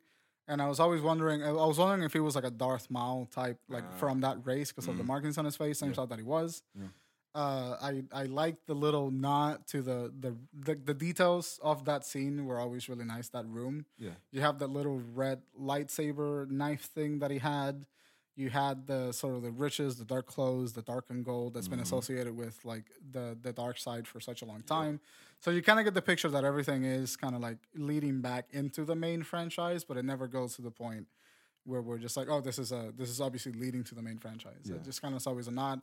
I like that. His performance was really good. I like his interactions with Kira and Han when they were in the same room Yeah. Uh, because you can tell that there was like a legitimate character tension. The way that Han looked at Dry, uh, Dryden Dryden Voss, yeah. Dryden Voss, uh, when he was talking with Kira, the way that Kira looked back at Han Solo and, and Emilia Dryden. Clarke. Emilia Clarke. Okay, so that's her. Um, and what's uh what's Dryden's uh, character? I say Uh, Jeremy. Jordan Boss's name uh, Paul Bettany. Paul Bettany, that guy, guy. Um, and I think every character interaction while they're in that room was really fun, and I like that part of the movie. When it gets to that point, it really becomes into like what kind of movie it is. It's a MacGuffin movie. It's a MacGuffin movie with a, a, a love interest side plot that ends up betraying him. It's a movie that we've seen so many times. I love that betrayal, and that they didn't try to like make it the happy Disney movie to Yeah. where they just have have to end up together. Like, no, she is already on a path, and she continued on that path. I love that. Right. You know, just leaving the um like the floating weird spaceship, you know, Yeah. and watching him through the window, and still the you can tell that she still cared about him Mm-hmm. because she knows he's there. She knows he has a coaxium, you know, and that she and she lied and said that he's already dead. Right. You know, so she still does care for him a bit. You know, she's not full dark side, but if you see her again three years from now, then she's going to be looking a lot more like Dryden Voss Yeah. than she does right now. Right. And I just I, I love that. I, li- I like that too because because it, is a very familiar story. It just ended on a slightly different beat that we're used to, Mm-hmm. Yeah. which was different enough for me to just go like, I'll give it to you. yeah. But uh, the whole, you know, the whole of like Han Solo being in love, finding her, having to work together. She ends up betraying him after pretending to help him. Yeah. Uh, and then you know, then having the betrayal of the of the mentor, the mentor, which is Beckett, Okay. Yep. and then having Han Solo be smart enough to figure out that everything that would have happened in that room was going to happen this way. So instead of faking the coaxium, he brought mm-hmm. the real thing to play with everyone's mind, which is a very Han Solo thing to do. yeah. That's what he's. That's why he becomes the best smuggler in the galaxy because he's always sweet talking people. So that was fine. I love that. The the betrayal with Beckett, I didn't see it coming. What, what, what part? Oh, Uh, um, when Beckett walked back into the room, he telling was- her that he faked the coaxium. okay. All right. Yeah, did not see that coming, which was appreciated. I saw the betrayal happening in some way or another, but I didn't think Beckett would have come back. I think it was just like the betrayal was going to be from Qi'ra, like in that scene. So no, Beckett came in. Yeah, Yeah. yeah. So I like that because now we have another layer of interaction, and then we have the tension of knowing that they could explode at any second if someone fucks up. Yeah. Uh, we have the illusion that the that the switcher on went wrong, Mm-hmm.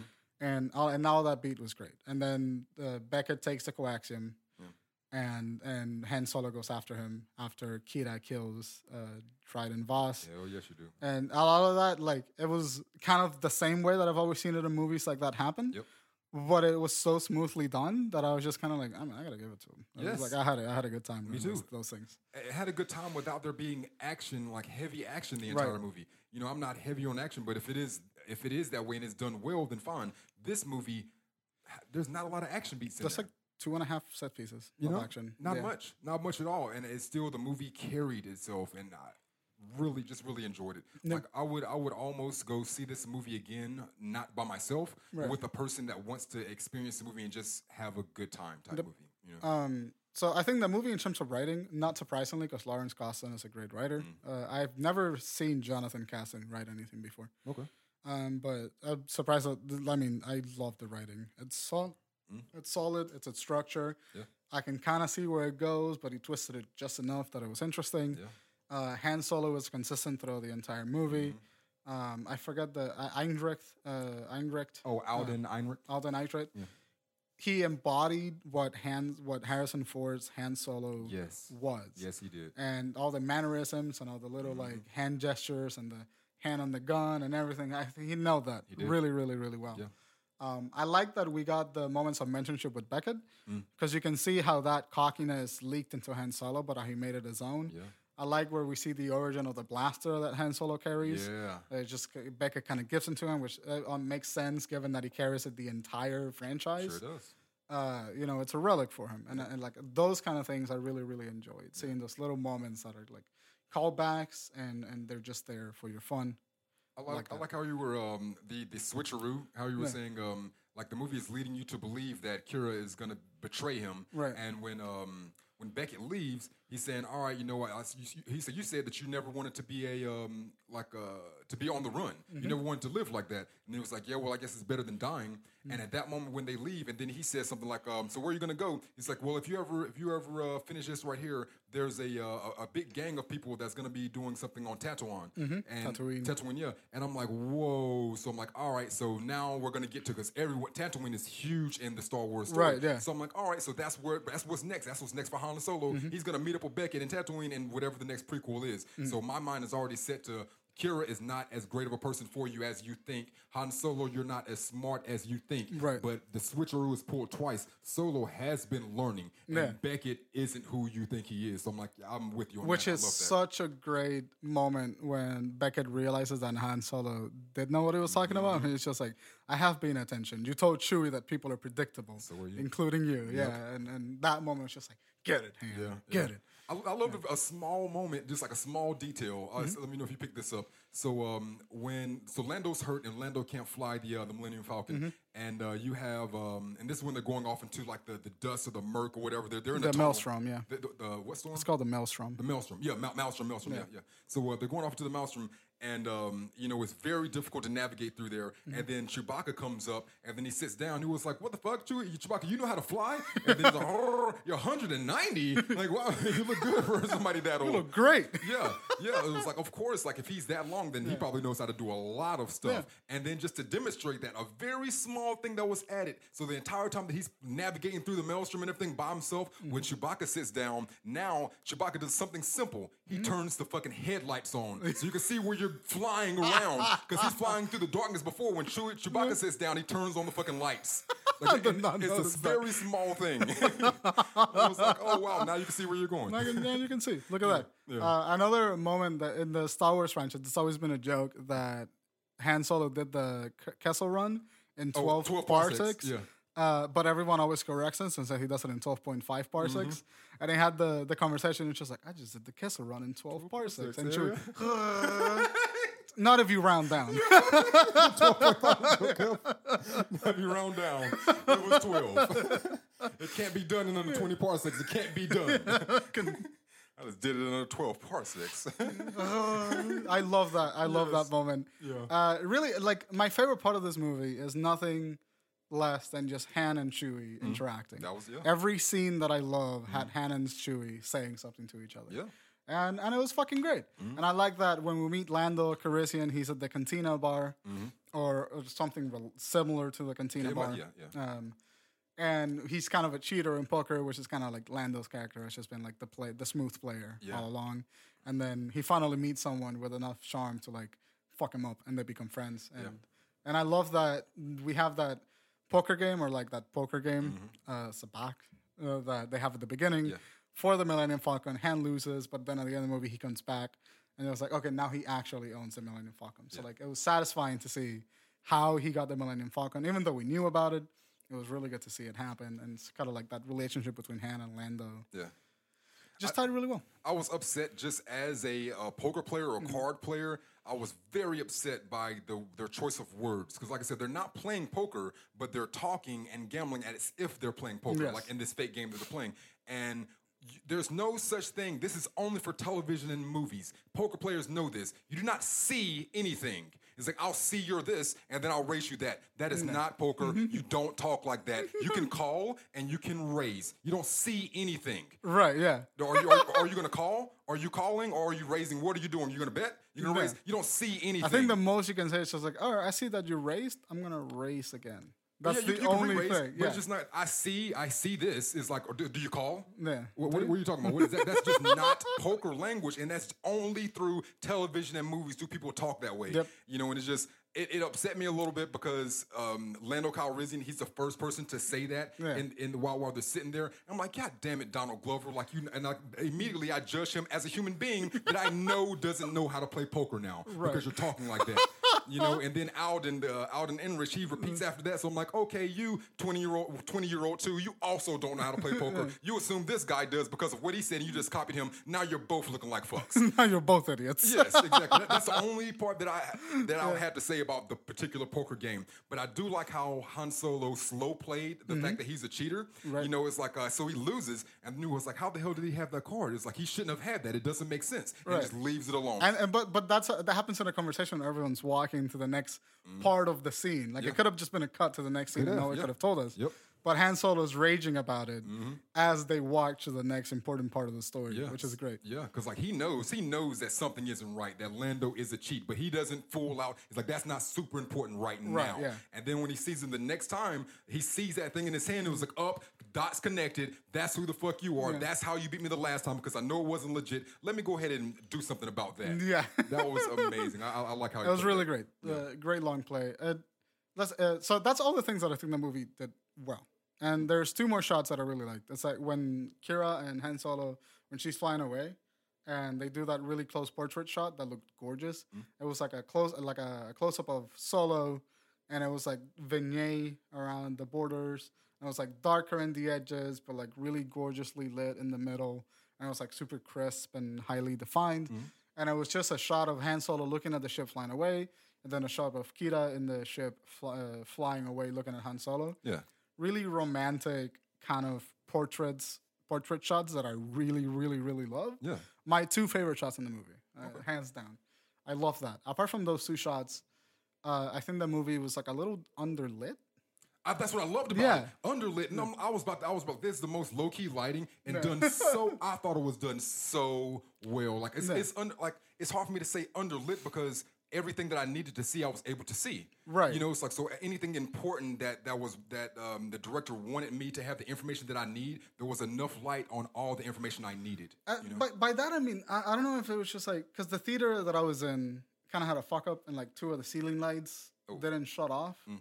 But I don't know if that affected the projection a lot. Yeah. But I was I was I was feeling that the general like I don't mind the low key contrast. Yeah. I was just feeling like I couldn't see a lot of what was lit and dark scenes. You know what I'm saying? I mean, yeah, if, like I said, if you can't see the information that needs to be seen from shot to shot, then yeah, it is underlit. Mm. Right. You know, but I'm saying just from where the theater that I was at, like all the information on screen that was necessary to the shot, I was able to see.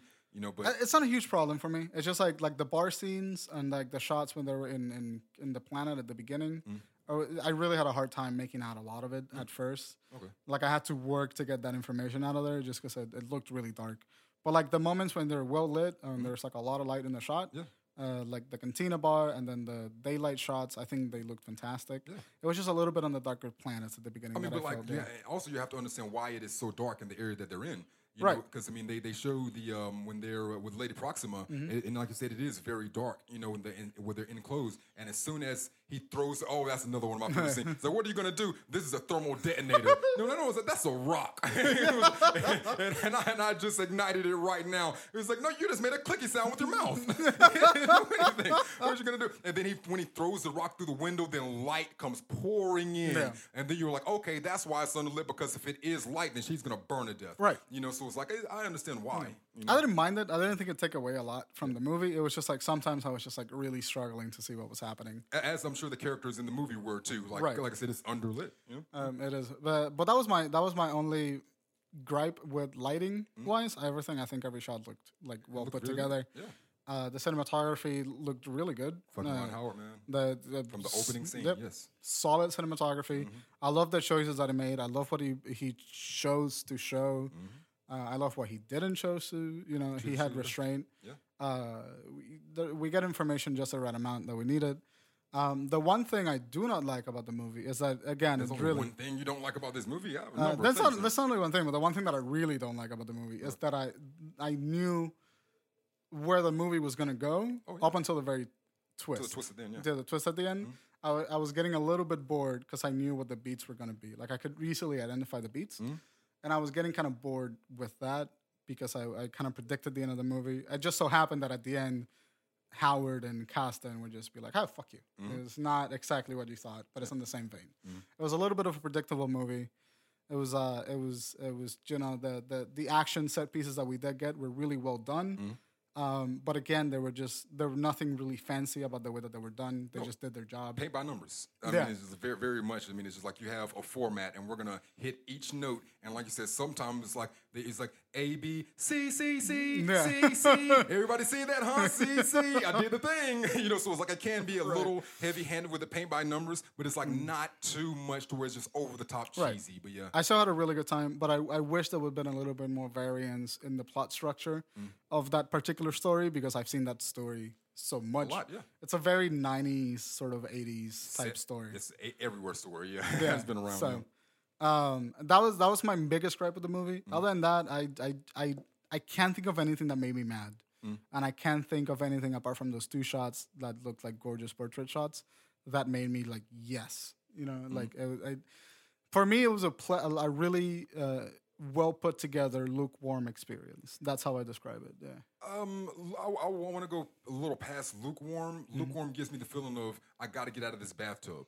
Like I got to get out of here. Oh, okay, yeah. you know, it's like that's that's what it feels like. This isn't good and this isn't bad, and this is just like I don't need to be here. Like I can walk out of lukewarm. So it's like I want to give it warm enough, like that warm to where you can still sit there, but it's not quite. I need to get out of here. You know. Mm-hmm. Right. So it's like just warm enough. It's not a hot bath to where you're enjoying it. It was like this is the shit. It's just like okay, this this is warm. This is nice. This is, This this is is all right. This is nice. Yeah. For me, for me, the movie really just conveys like, you know what, this is nice. If I was a nice. Star Wars fanboy, I'd probably hate the movie. Mm. But just the toxicity of Star Wars is really shooting itself in the foot. Mm. Um, that's why I think the movie's so divisive. Because you got people that are really great fans of the Star Wars universe that think they have better ideas than other filmmakers making Mm-hmm. the Star Wars movies. And so they were just like, oh, they're ruined this, they're ruined the other thing. The Star Wars universe has gone to shit. Blah, blah, blah, yeah, who gives a fuck? Do you know how many people were upset about Donald Glover being a Lando Calrissian? Really? Yes. I did not know I was. I was. I only saw a celebration for for him being Lando. no man, it's it's unfortunate too. It was like people were really generally not happy with Donald Glover playing in the Star Wars universe. Damn. I was surprised by that. Yeah, same. I think he did a great job. I do too. I think he did. it is like he's it's the movie, and that's another thing I was telling people before they go into this movie. If you're going to the movie for Donald Glover, if you count up his screen time, like mash it all together for how long he's on the 20 screen, minutes, maybe? That's what I'm saying. I went 25 minutes tops, Yeah. you know, for this two hour and 15 minute movie, and it's not his movie. It's Han Solo's movie. So if you're going there to see Donald Glover, he's he's in the movie, but just keep in mind if you don't see Ha- Donald Glover on the screen for two hours and 15 minutes, it's because it's not his movie, and that's Right. you know what I'm saying. You may get a, a Lando Calrissian movie. You know what? You probably will because they already got 20 movies set up down the pike to keep being released and released and released. Yeah. You know, so you can see everybody's backstory here in the future. But Yeah, I mean, I, I love Lando, but it definitely wasn't his movie, so it was fine. I, the, Donald Glover got me in the seat. Yeah, yeah. But he was not by no far, by no means, the reason that I stayed in the seat. it kept some people out of the seat. Yeah. Like, what the fuck is going It's on? weird. Yeah, it's weird. Um, but uh, as far as like the movie goes, I think it was like a really fun movie. It was really well put together. Yeah. It knew when to be dramatic. It knew when to be funny. It knew when to have an action scene. Yep. It did it all very sort of paint by the numbers, but in a really entertaining way. Mm-hmm. Oh, yeah. The cinematography was effective, although a bit formulaic, Very formulaic, yes. um, but effective. It, It did its job. for what it was, definitely. Yeah. And so I can't really, I, I, I can't really take away any points of the movie for doing the things that it did and having the choices that it did because they all worked. They did. If they hadn't worked, I'd just be like, all right, it was formulaic and boring, but Yeah. Mm. they were formulaic and I was entertained and I liked it a lot. Me too. I was pleasantly surprised by how much I liked Solo. Me too. Uh, so yeah, what would you rate it? Um, seven point three. I'm gonna go with seven. Somewhere around seven? Yeah. seven. Yep. Uh, I think if you like Star Wars, I think that if you like Star Wars and are not a fanboy, Mm. you're gonna love Solo. Yeah.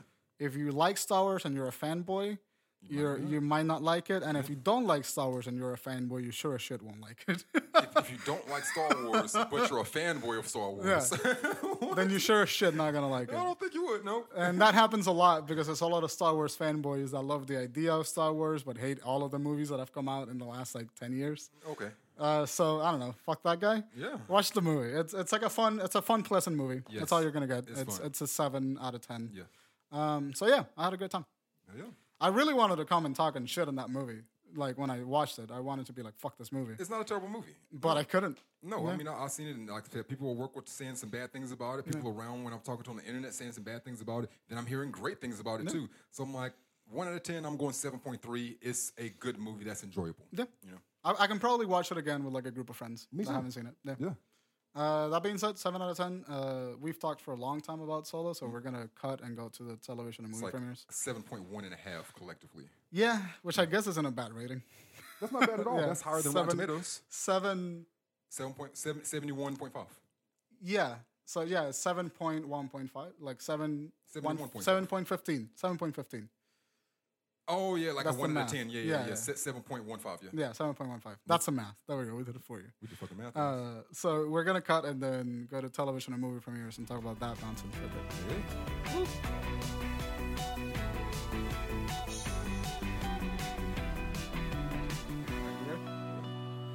And uh, welcome back, television and movie premieres. All right. Uh, this week is somewhat of a short week, but we got a few things for you guys. Um, this week in television and movie premieres starting Tuesday, June the 5th through Monday, June the 11th. Uh, the first one is Tuesday, June the 5th, is a show coming back for season three. Humans is a sci fi drama on AMC that's going to be at 10 p.m. this Tuesday. Um, have you checked any of that out? Humans. I, I, this is the first I've heard of it. It's um me and Tessa we watched the first two seasons. It looks really really really good. It's um, one of the first television shows from 2016 that started shooting in 4K. Okay. You know, so it looked a little different back then, but now that people are catching up, it still just looks so gorgeous. Nice. And it's about um cybernetic android looking humans Okay. you know that are fighting for their rights you know trying to show that they have just as many rights as humans and so on and so forth Well, that whole jam. yeah, because um, the the opening scene in um, the first season, see, uh, episode one, there's a they have a robot maid, and she's very attractive, very attractive Asian lady. And the husband, while the wife isn't around, he'll fuck her and fuck her in the closet and just do whatever he wants to her. But she's programmed, and then at one point they fix her programming, kind of like in um, in the Star Wars movie, to where she can free think and do what she wants and everything like that. And she realizes like how much she's been manipulated and taken control over, and she now she's trying to free all the robots that are in similar situations. Okay. And they're trying to make laws and yada yada yada. It's got going back to the X Men type thing to where It's like a metaphor, yeah, yeah, yeah. Magneto believes that things should be this way. We got to wipe out everybody and do this thing. And some of the androids like, yeah, the humans aren't even necessary. When the world evolves, there'll be no such thing as humans. We're the superior race. So why do we need to work with humans in the first place when they won't even be around? Right. You know. So um, it's, it's it's it's a really good television Cool. show. I'll, pro- I'll try to check it out. But that's uh, that's Humans Tuesday, June the fifth on AMC at 10 p.m. Uh, the next show is Sunday, June the 10th. The 72nd annual Tony Awards is going to be on CBS at 8 p.m. Is Tony music or television? Uh, Tony's is uh, bro- uh plays. Place. Okay. Plays. Uh, so that's going to be hosted by Josh Corbin. Uh, he's going to be hosting that. Um, Josh Josh Corbin, he's the dude, dude that does the. Um, he who will be in the car singing songs with celebrities. No, while it's, driving. uh, Is it's that uh, him? John. Uh, it's it's not Josh Corbin. It's James Corden. James Corden. Which one is Josh? is Josh Corbin? The one that has his own talk show right now. No, that's James. That's the same person. No, No, I'm saying who, which one is Josh Corbin? Then? I I don't recognize that name. No, I thought I did as the uh, the singing person. That, that would fit in with uh, the Tonys. Carpool karaoke. Oh yeah, that's what I thought. That's what. Yeah, but no, that's Josh uh, Groban. That's another dude. He's an actor. yeah, I'm pulling up his picture now. Yeah, I don't recognize this person. Yeah, I don't know. I've Uh, seen him oh, around, he's- but he's an actor. He's uh, an American singer, songwriter, actor, and record producer. His first solo albums were certified platinum. Mm. So all right, all right, so he can sing a bit. Some Josh Groban. Yeah. Uh, so he's gonna be there. You know, I'm not as happy. I'm probably not gonna watch this. Now, I know I'm still gonna watch this award show, and I kind of have to.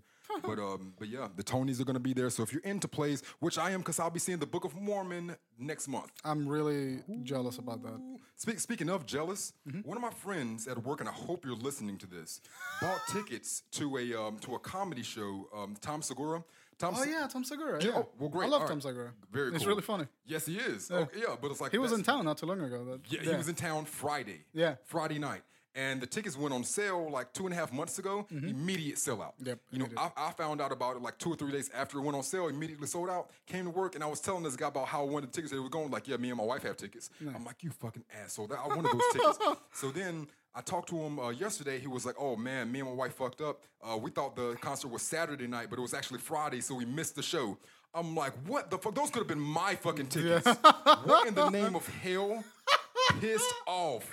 So not only do I not get to go, I don't even get to talk to somebody that went about Right. the experience of getting to see Tom Segura. I think Camille, uh, our friend? Camille, met Tom Segura. oh, nice. Yeah, she hung out with him at the end of the show. What shit? Because it was at the it was at the comedy, not the comedy zone. The yeah, the comedy zone. Comedy Zone, yeah. Yeah, Yeah, that's what it was. I think that went in. Yeah, I'm, I'm upset about that. Like, I'll, I'll, I'll, talk to Camille though Yeah. to see what's going on. But that's that's the tone. That's the um, the 72nd annual Tonys on Sunday, June the 10th. Um, this right here is about to be announced purely for um, like celebrity status reasons for this show. But it's the same day, Sunday, June the 10th, Celebrity Family Feud. It's a game show on ABC at 8 p.m. and it's the same Steve Harvey Family Feud show, but now they're just bringing in a bunch of spectacle and nonsense. Okay. You know, so I, I will West and- only be interested if Snoop Dogg he is may. in there. I mean, you know, have you seen he has Snoop Dogg has his own game show now? Yeah. Yeah, yeah. So, So Snoop I, Dogg was may gonna- show I love Snoop Dogg so Yeah. much. But um, the the headliner so far is um, the Kardashians will be there. So I know you're going to be paying attention to that. Paying a lot of attention. I'm gonna be angrily shaking in front of the television. You got that shit on DVR recorded. I will be there. Ah, I was I was I was looking up. Um, I, I was trying to get sound clips from the Kardashians for a show, and while doing it, the I kept pulling up a vocal fry. And I was like, "What the fuck is a vocal fry?" Yeah. And there was like, "That's how Kourtney and Kim and all those talk like the, uh, yeah, that's Oh. hot." Uh, yeah. I'm like, "What the fuck? Why are they talking like that?"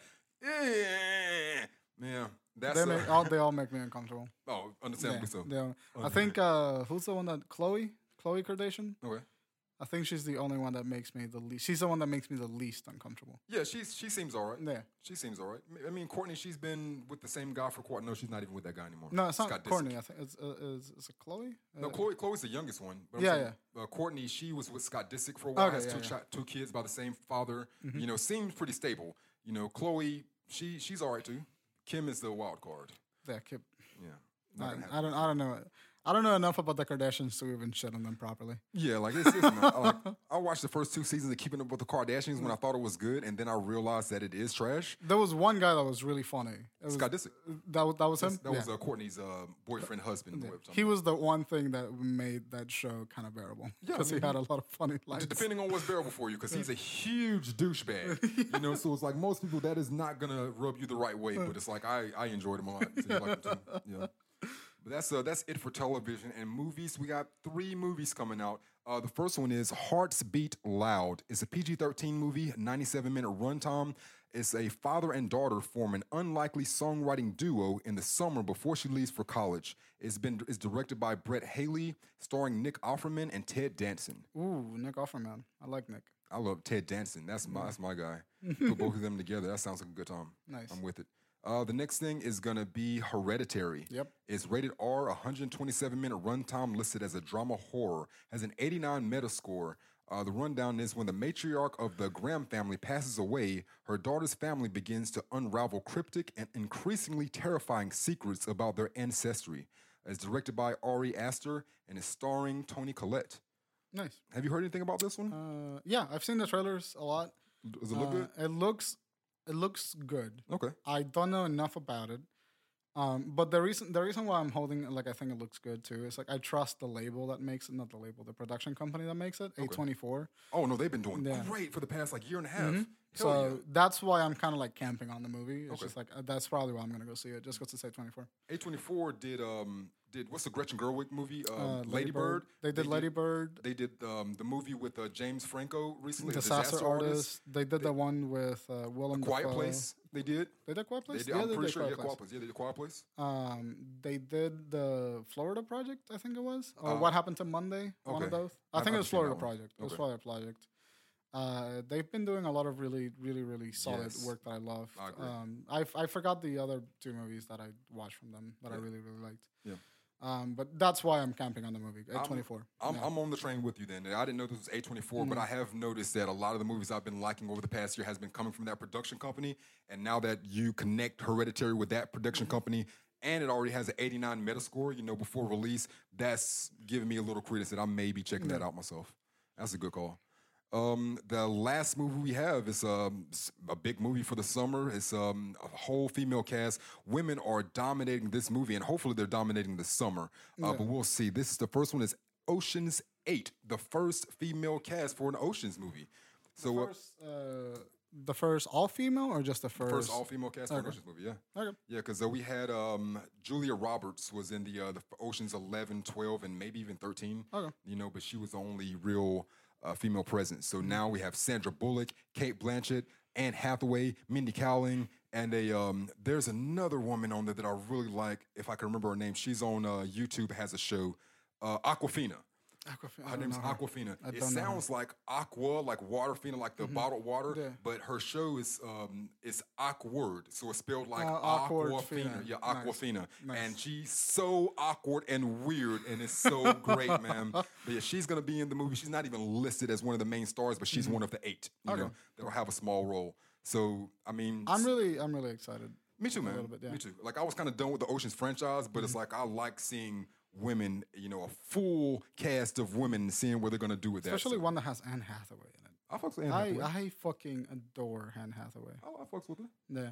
You know, Sandra Bullock's in there, Cate Blanchett, Mindy Kaling. Like I mean, this is a good Kate, cast. Blan- Cate Blanchett. Mm-hmm. Cate Blanchett is really great too. Do a thing, man. Yeah, I'm into it. I'm probably gonna go check it out just to see what they're about because I, I haven't seen any of the Ocean's movies. None of them. No, this I one might be alright for you then. Yeah. Because they they shoved that shit into the ground. Yeah. Ocean's Eleven was like, okay, cool. Ocean's Twelve was like, all right, man. Ocean Thirteen is like, all right, come on now, come on.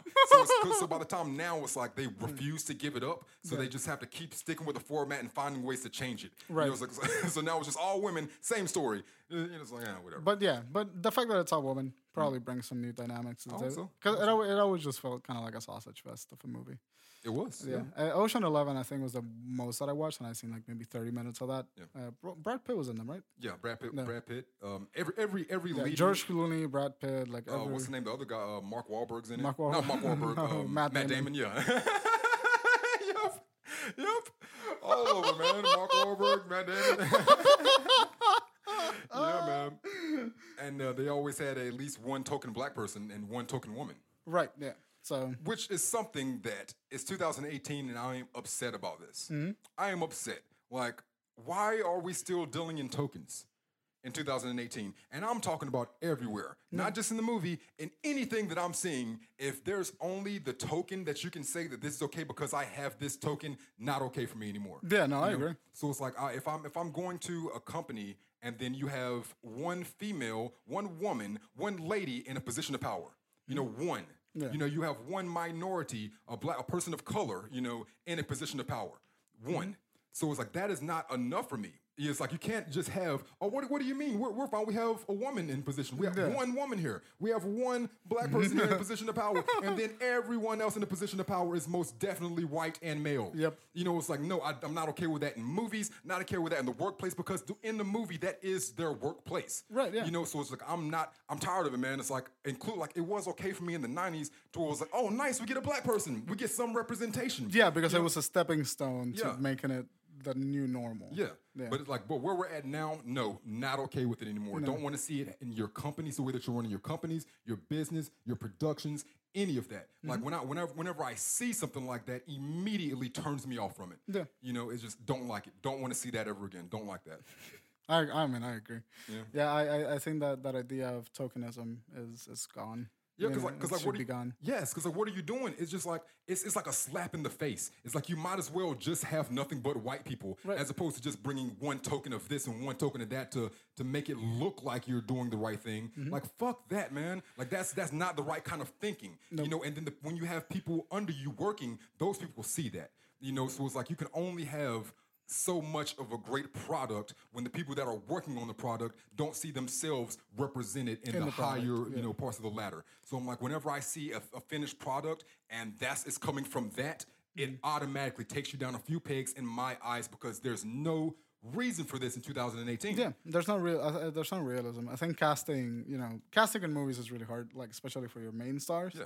and whatever. But just sometimes it happens accidentally that you end up with like the main the main two actors are like white and male or whatever. That happens. But it's And like that that's, happens, that's just one role. It's like, all right, Yeah. so if, if all the actors happen to be white, then behind the scenes you have minorities in position of power or women in position of Yeah. power. You know, it's just it's the it's an entire collection of Of things. thing. I know what you mean. Yeah. Yeah, It, it, it's difficult to address, but I think at this point you just kind of have to like get on your game. Yeah. Yeah, Yeah. stop it. Stop the tokenism. Yeah. I agree. Not trying to bash white men, but it's just like, come on, man. It's like that's I'm, I'm seeing it. Like, and I got on I got on the train because of the Ocean's movie, Mm-hmm. and we're saying that it's like uh, ten white men and Yep. one token black man and one token white woman. It's like that's not what the world looks like. Nope. it's not. You Nope. can't. So it's like you can't run business like that. You can't run, run productions like that. I'm tired of seeing it because it's not right and there's no reason for it. It's I don't know. Like that's that's if I'm gonna rage out about something, that's what pisses me off. Yeah. Because I'm goddamn 34 years old, and I had to just accept that that people that look like me is like, well, I got somebody that looks like me. They're gonna die in 15 minutes. Yep. You know, it's like I, I don't have to accept that shit anymore, and I don't. I'll refuse to. No, no, you don't have to. You know, like no. I, uh, I, uh, I I know where you're coming from from that because I'm Hispanic Yeah. and we we usually stuck to the. How do I? What's the what's this guy's name? John Leguizamo, the guy that plays uh, Ant Man's friend. And oh no, no, I know, I know exactly what you're yeah, talking about. Yeah, uh, yeah, I think his name is like John. That's not Leguizamo. No, not Leguizamo, but that guy. Yeah. Uh, I every like a lot of Hispanic roles are reduced to what that guy played in that movie, Yeah. and I hate it. I really do hate it. I feel you. It makes me really uncomfortable.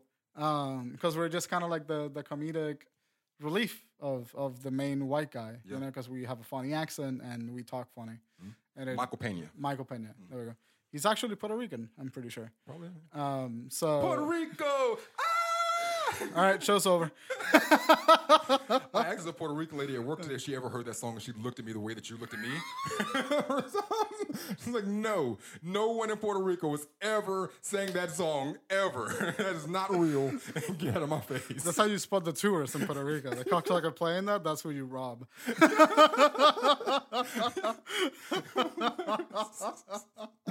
God damn it. But yeah, no, like the, the Hispanic role is mostly reduced to that Michael Pena character. And nothing wrong with Ma- he's getting paid for making that character, Yeah. so like good on him. yeah. But like that's what that's what the stereotype becomes, and I'm kind of fed up with it too. Yeah. So I get where you're coming from. Yeah, man. Uh, also, uh, that's all I got to say. Same. That's the episode end. Yeah, we did it. All right, yeah, we did it. Fucking yeah, no Puerto Rican will ever acknowledge that They will song not. exists. They will No, not. Not ever. No. we hear that song and we leave the room. Yep. Like, nope, that. there's nothing Puerto Rican happening in here. Nope, nothing at all. Not even a fucking spot.